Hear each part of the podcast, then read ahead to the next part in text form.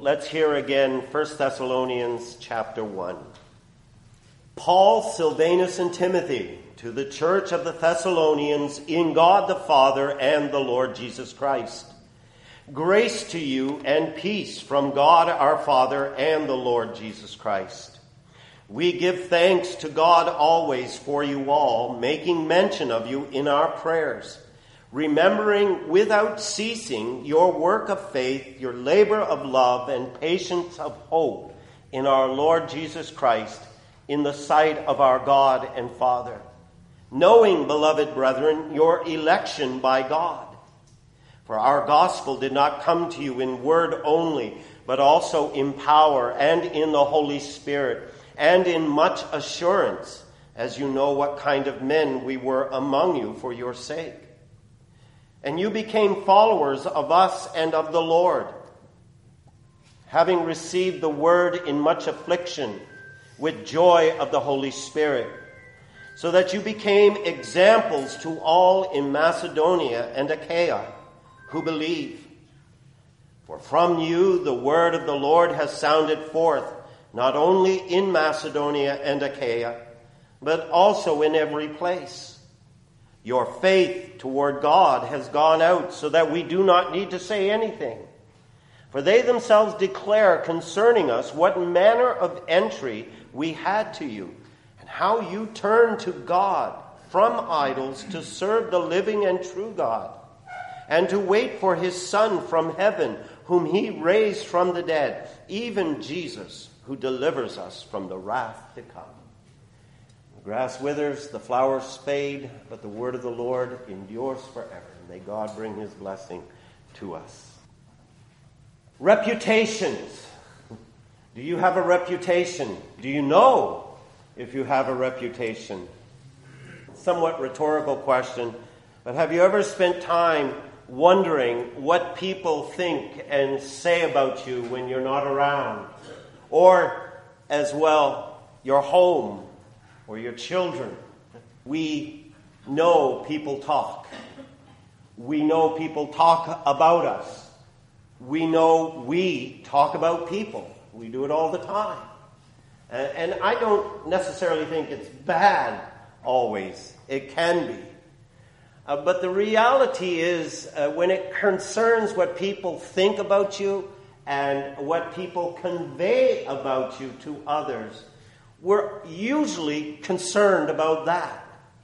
Sometimes it may be true, sometimes it is false. Sometimes it can be kind, other times it can be offensive. Sometimes it can be helpful, other times it just comes across as hateful. There, there is a reputation of sorts about us out there in people's minds. And a lot of that reputation often depends on what kind of relationship we have with certain individuals, what kind of perspective they have of us, and as well, what kind of perspective we have of other people. It's, it's, it's really one of those things that we're concerned with. As parents, we're always concerned what kind of reputation our children will bring to our home. It's a reality. Those things exist. Churches have reputations too.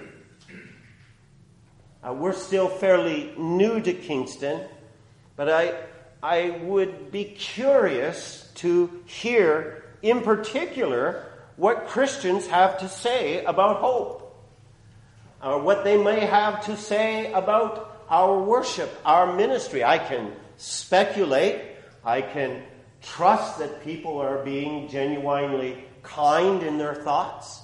But we know that that's not always the case. What kind of reputation does Hope have in this city?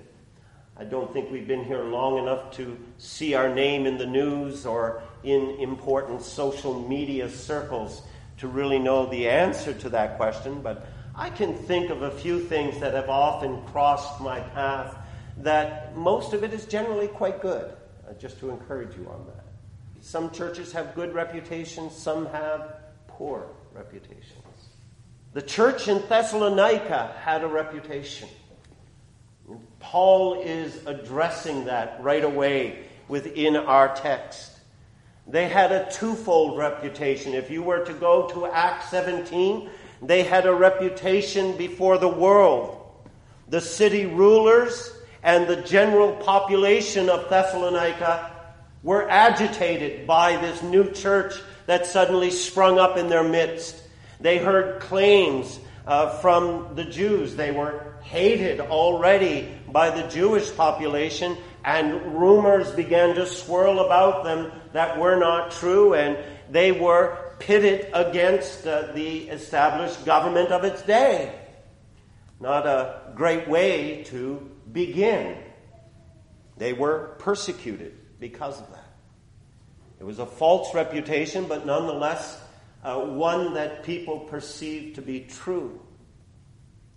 But they also had a reputation within the realm of the new church that was growing and just starting to grow in Europe. They're in Europe now. They moved beyond the boundaries of Asia and what we now today call Turkey. But it's interesting that this brand new church that's only less than a year old as Paul has written this letter has gained a reputation amongst other believers and other churches, held in high esteem, praised, and well spoken of. And you see it at the end of verse 8 and beginning of verse 9. We, we've heard about you, and we don't need to say anything to you because your faith has gone out, and people are just amazed at what, uh, what is going on. I'm ad libbing a little bit here. But they've, they themselves have declared what kind of uh, witness and entry we've had to you and how you have become a changed people and you now stand out distinct from the community that you're in. You've turned from idols. You're serving the living and true God. That was the reputation that they gained from other believers and churches hearing about them. We hear you are serving the living and true God. You know, you think about reputations that churches gain today. You think about it in context of people who come to a city and start looking for a church. How many times have you ever heard someone say, I am looking for a church that serves the living and true God? You don't, do you? What, what you hear, just sometimes, that's right. Sometimes you do. That's true. I shouldn't say, but, but it's rare. Let me put it that way. Thank you. It's rare, isn't it? Families come. What kind of programs do you have for my children? Or you hear this My needs weren't being met at the other place. Are you friendly? I'm not saying some of these things aren't important. I'm just, where's our perspective? Is the preaching any good? Those tend to be relative things, don't they? I've often told this story about preaching that one time in my last congregation, I had this experience where at the end of the service, after I'd finished preaching, I had one person come out, and there's three people in a row. And the first one said, That was terrible that message just, it was bad. I'm sitting there going, oh, okay. The next one came out, thank you very much for your message. And then the next one, this was all in a row, within the space of just a few minutes, came out and said, that word really spoke to me this morning. I thank you for it. Like, I, I just feel uh, drawn to God, sort of thing. It's relative, isn't it? A lot depends on our moods, our experiences. I'm not saying having and looking for a church that has good preaching isn't important. But we understand those can be relative issues. But I have to say, it is rare to hear somebody say, I'm looking for a church that serves the living and true God. And, and that's what Thessalonica gained a reputation for. Their faith, as Paul has already mentioned in these opening words, their faith was sincere in following the Lord Jesus. You see him making that point in verse 6. Their love was passionate. They exampled real grace at work in their lives. And again, in verse 7 to, to 9, that comes out. And their hope was genuine before people as they waited for the Lord Jesus' return. In verse 10. And, and this wasn't something that we could look at and say, well, that was easy for them. They had the apostles with them. They were very close to the time of Christ. They had all of these things that were benefiting them. No, it wasn't easy for them. The apostles had been chased out of their city. They grew up in that city very quickly, and within a couple weeks, they didn't have any leadership over them. Timothy was left just to help work through details and help to keep them going. Paul and Silas had to flee for their lives. And they began to be persecuted from the very beginning. It wasn't easy for them. And yet, their faith, their love, their hope shone like no other. Everyone could see that. And again, I believe it's a challenge to each one of you and a challenge to us as a congregation of the Lord. Can this be said of us? That my faith is so sincere, people can see I follow Jesus. That, that my love is so real that people can see grace is at work. That my hope in the Lord is strong.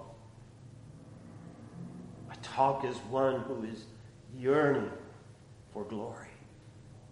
Can that be said of you? Can that be said of hope? And collectively, I think it is a message for our church. Because we're a congregation of the Lord drawn together in the Spirit to be the body of Christ in this city. This is who we are. What's our reputation? Well, the first thing I would hope uh, would be real, and we want to look at that in verse 6, is that we are following Christ. You became followers of us and of the Lord. And I'm summarizing that down to being followers of Christ. And what does that mean? Some of you may think, well, I am following Christ. I believe in him. But that word follow is, it doesn't mean we're just simply getting in line and walking behind someone.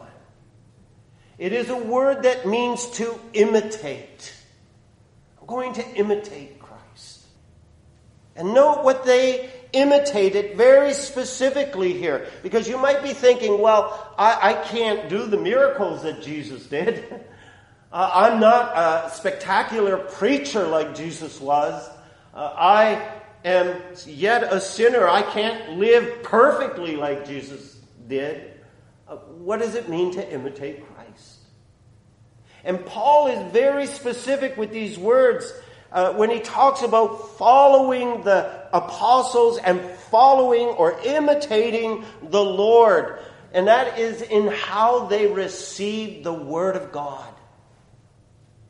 How they put into life and practice the Word of God. You, having received the Word in much affliction and with joy of the Holy Spirit. It's all about how they responded to the gospel and to the Word of God. And they responded in a way uh, we'll deal with that a little bit more, but they responded in a way that set them very distinct from the world. They weren't following, imitating what the world had to offer. They were following and imitating Christ. And immediately they stood so distinct that the persecution and the afflictions met them that word affliction is a word that means tribulation. It's a reference to persecution and opposition that met them right away. they imitated Christ in that they would not let that keep them from obeying and living out the life of faith before the true and living God. How does the world respond to tribulation? How do governments respond when people start saying uh, or confronting them about things that they don't like? They often surrender to that, that, that pressure and they conform to the will of those around them, even if it's wrong. False teachers in the church, how do they respond to affliction and tribulation? They change the message to appease their followers.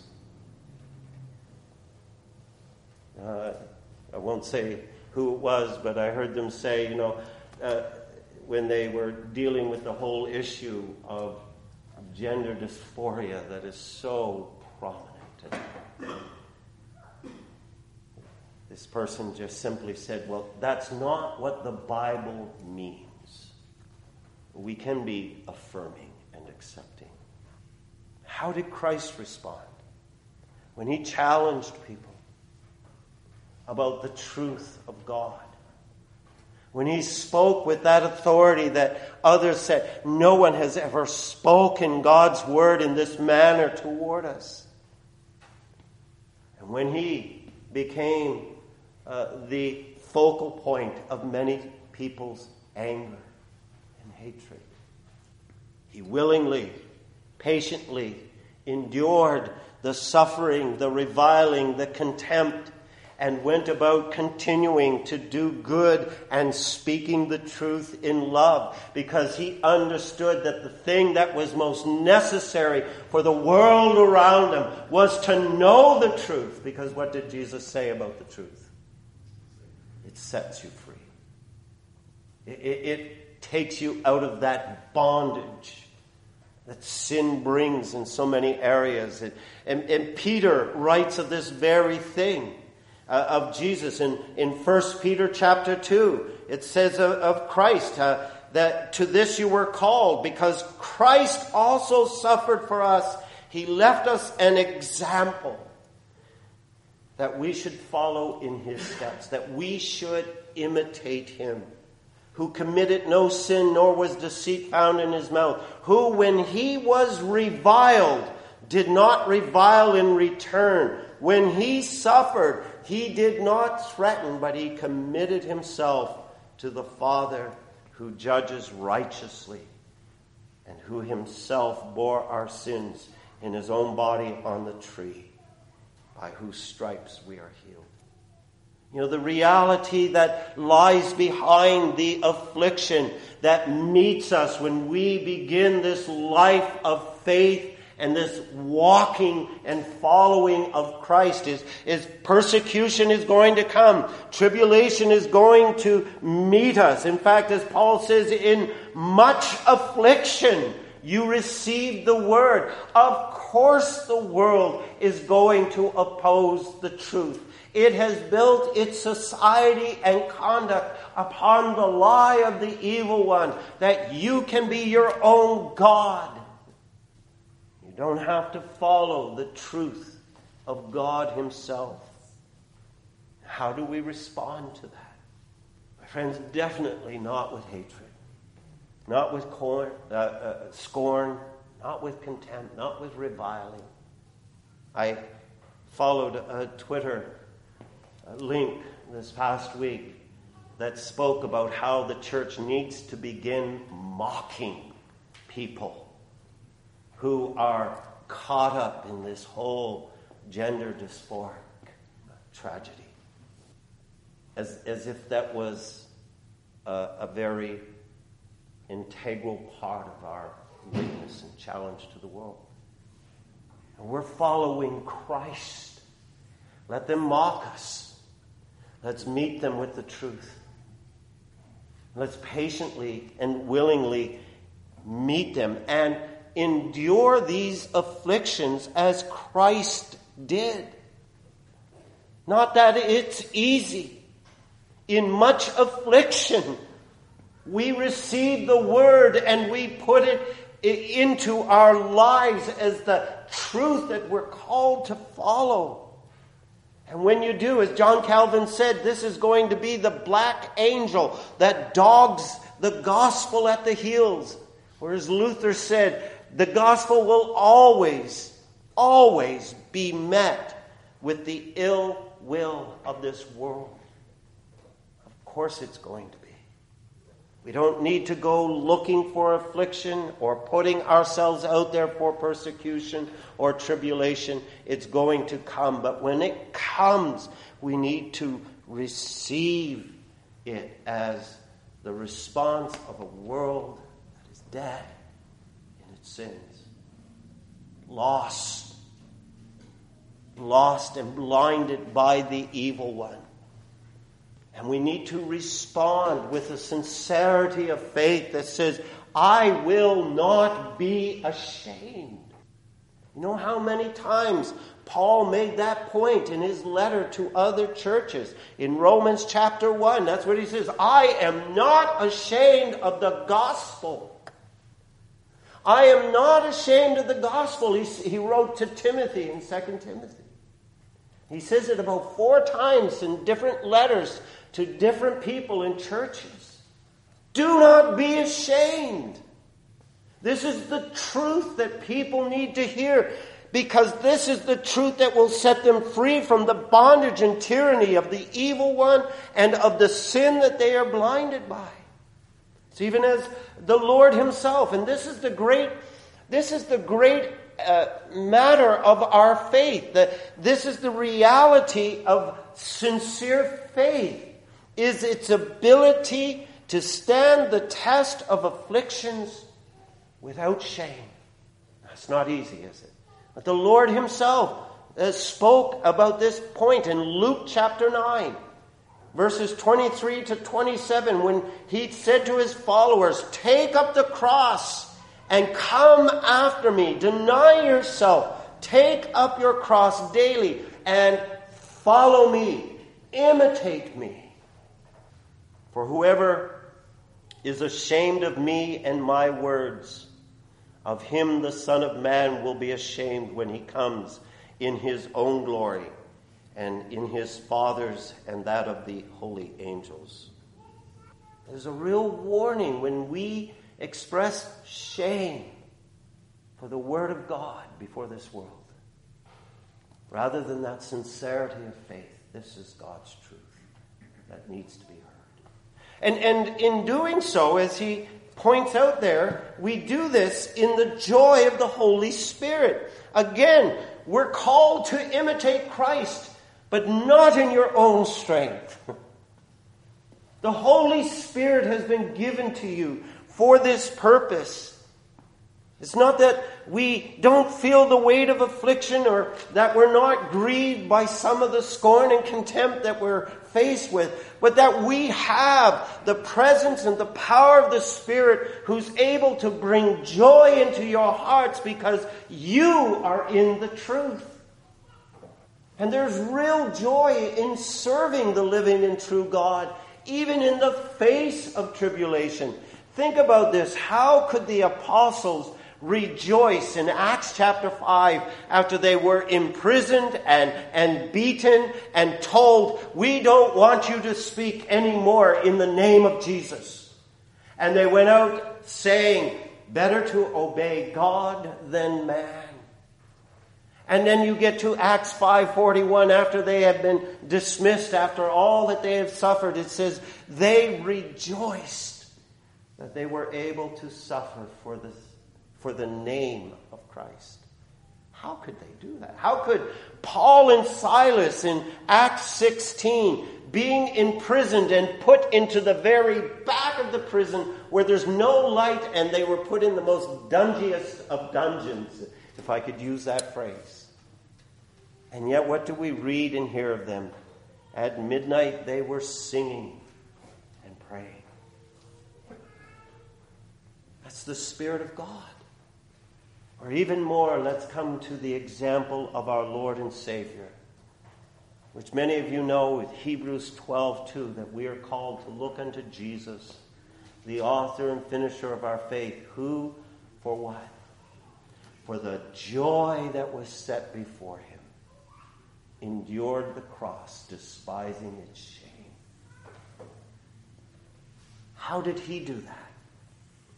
Some of you are probably thinking, well, he was God. He could do that. No, he was man enduring that. He was God and man, but it was in his humanity that he endured the shame of the cross. And how? Because the Holy Spirit came and set before him the joy that these uh, afflictions would result in. Jesus had his eyes fixed on the majesty, the beauty, the glory of the living and true God, his Father. And he knew that that majesty, beauty, and glory of his Father would be his in the resurrection. Put on me whatever you will, world. I have a glory in heaven that is far greater anything that this world can challenge. And the Spirit came and impressed that joy upon his heart. And the Spirit will do the same for you. These afflictions are testing the sincerity of your faith. Follow Christ. And in exampling grace, in verses 7 to 9, and again, it's, it's a very particular word that is chosen here. You became examples to the church and uh, to everyone in Macedonia and Achaia who believe. Example. That word example, it talks about a mark that's left by a stamp. Children, how many of you have ever gone to a, a county fair or to a theme park and when you go in, they stamp something on your hand so that they know you've paid to get in, and that stamp stays there the whole day. That, that's, that's that word example. That's what it's referring to. And it's speaking about the grace of God that is so stamped upon your life that you cannot help but let it show in your life. It's not something that can be hidden. The grace that brought them salvation in Jesus Christ was a grace that you see in verse 7 they wanted the world to know. For from you the word of the Lord has sounded forth. Now you think about that, that, that here is a church serving the living and true God. And one of the things that they saw as a priority in the midst of their afflictions was making sure the gospel went out. Now let's compare that to the priorities of many churches today. You stop and think. Priorities of churches social activism, environment. I, I, received an email this past week in asking me to invite our church on Sunday evening, the last Sunday of April, to an event where we could see how we as churches can uh, uh, impact our, our, world and society with environmental efforts. Laugh, yeah, but be disappointed. That's a priority? Is that really what the church is called to do? Or you have the very liberal minded that we, we need to get on board with all of this affirming identity to help people with their mental health. And it's a big issue in the church. As if this is what marks a church progressing the kingdom of God or reforming government. Do you know how much time and energy is being spent by churches in not just liberal minded ones, but in all areas, how much time and energy is being spent in all of these areas. When you look here and it says here, from you, as you serve the living and true God, you are sounding forth His word, His gospel. That's the chief labor of the church in the world. Nothing else comes close to that work that is ours to go and make disciples. And that word sounding forth, it, it's the word for trumpeting. Make the noise of a trumpet. The gospel. Get up on those high hills, Isaiah said, or Isaiah wrote, and, and tell the world, the Lord reigns. or as it's written in 2 Corinthians 5, the love of Christ compels us to do what? To be ambassadors that are going out to people and saying, You need to be reconciled to God. You are estranged from the one who created you. You are bound in the slavery of your sin. No wonder they, they focus on what they focus. They, they have nothing else within their hearts that, that can, can be focused upon. And, and, and here we are with the truth of God and the truth of man and the truth of the gospel. And what are we meeting the world with? What is a church that is serving the living and true God? Oh, the love of Christ compels us because we judge Jesus died for all, and those who live should no longer live for themselves, but for Him who died for them and rose again. The gospel, it's our life. My dear friends, don't ever betray this truth that the greatest love that we can example to this world, to people who are bound in their sins is trumpeting the gospel. There's nothing greater. There's no greater love to have for someone and to bring them Christ. And in exampling that grace, sounding forth the world, the Word of God, the gospel of Christ, it was a reality of their own lives. As Paul speaks there, we have heard you turn to God from idols to serve the living and true God. What a contrast this church became in the world. The paganism of Thessalonica is not that different from the paganism of our current day. Do you know if you ever research paganism and idolatry that rises up and you go into the history of even scriptures, what is something that is always the outcome of a heart that worships false gods and, and erects its idols towards them and builds up those high places? It's all of this sexual immorality and confusion of who we are as people. The Bible is full of it. That's paganism's end. And what we have going around us today is just a new age paganism. They're lost in understanding who we are as image bearers of God and as people bound in sin. But you are not. You, you've turned to God from those idols. Grace has been at work in you. My dear friends, if God's grace had never met you, where would you be today? You'd be out there joining in the foolishness that's all around. And I say this because that guards us against a pride that looks and says, Look at those idiots. Isn't that a common phrase we hear? Rather, we should be saying, Oh God,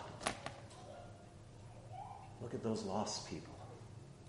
What has sin done to ravage their souls? God, where would I be if your grace did not shine in my own heart? I'd be there with them. Humility and love, love from Christ that compels us to go and meet them. And in doing so, we're serving God. That's the thing about Christianity. We have a living and true God a living and true God who has demonstrated true love in sending his Son to serve the greatest need that this world has, and that again is deliverance from sin and death. But it hasn't even stopped there. In serving the living and true God, He's also demonstrated us how He is making His people a new creation, a new creation in knowledge and holiness and righteousness, and giving unto them eternal life and an inheritance. This is what we, who we worship. It's not idolatry. It's true and living God worship. And here we are exampling grace when we give ourselves over to it. My friends, I've, i say this often, I say this again. Do you realize how, how uh, militaristic gathering for worship on the Lord's Day is before the world? We have turned to God. And when we come on this particular day to worship, the light and the glory of the kingdom of God shines in the darkness of this city in a very spiritual way.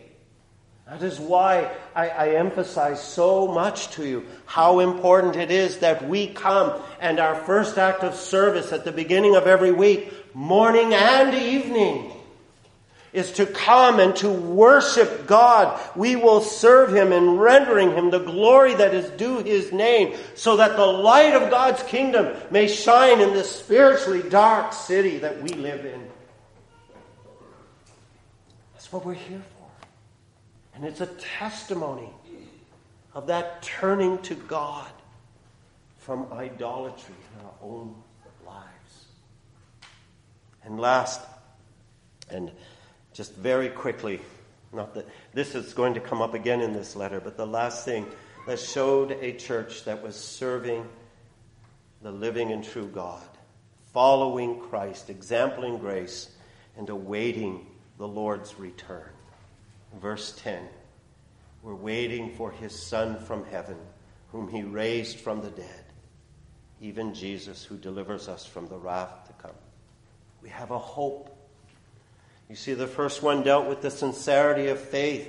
The second one dealt, dealt with this uh, love that we are exercising. And this third one, the hope that we have.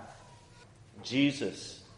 Jesus, who, in the fullness of his humanity, has gone back to heaven to reign, to sympathize, to prepare a place for us where he is waiting for that day when he will return to complete his work, to raise you, his beloved people, and to place upon each one of you who are in Christ that crown of life and righteousness and glory.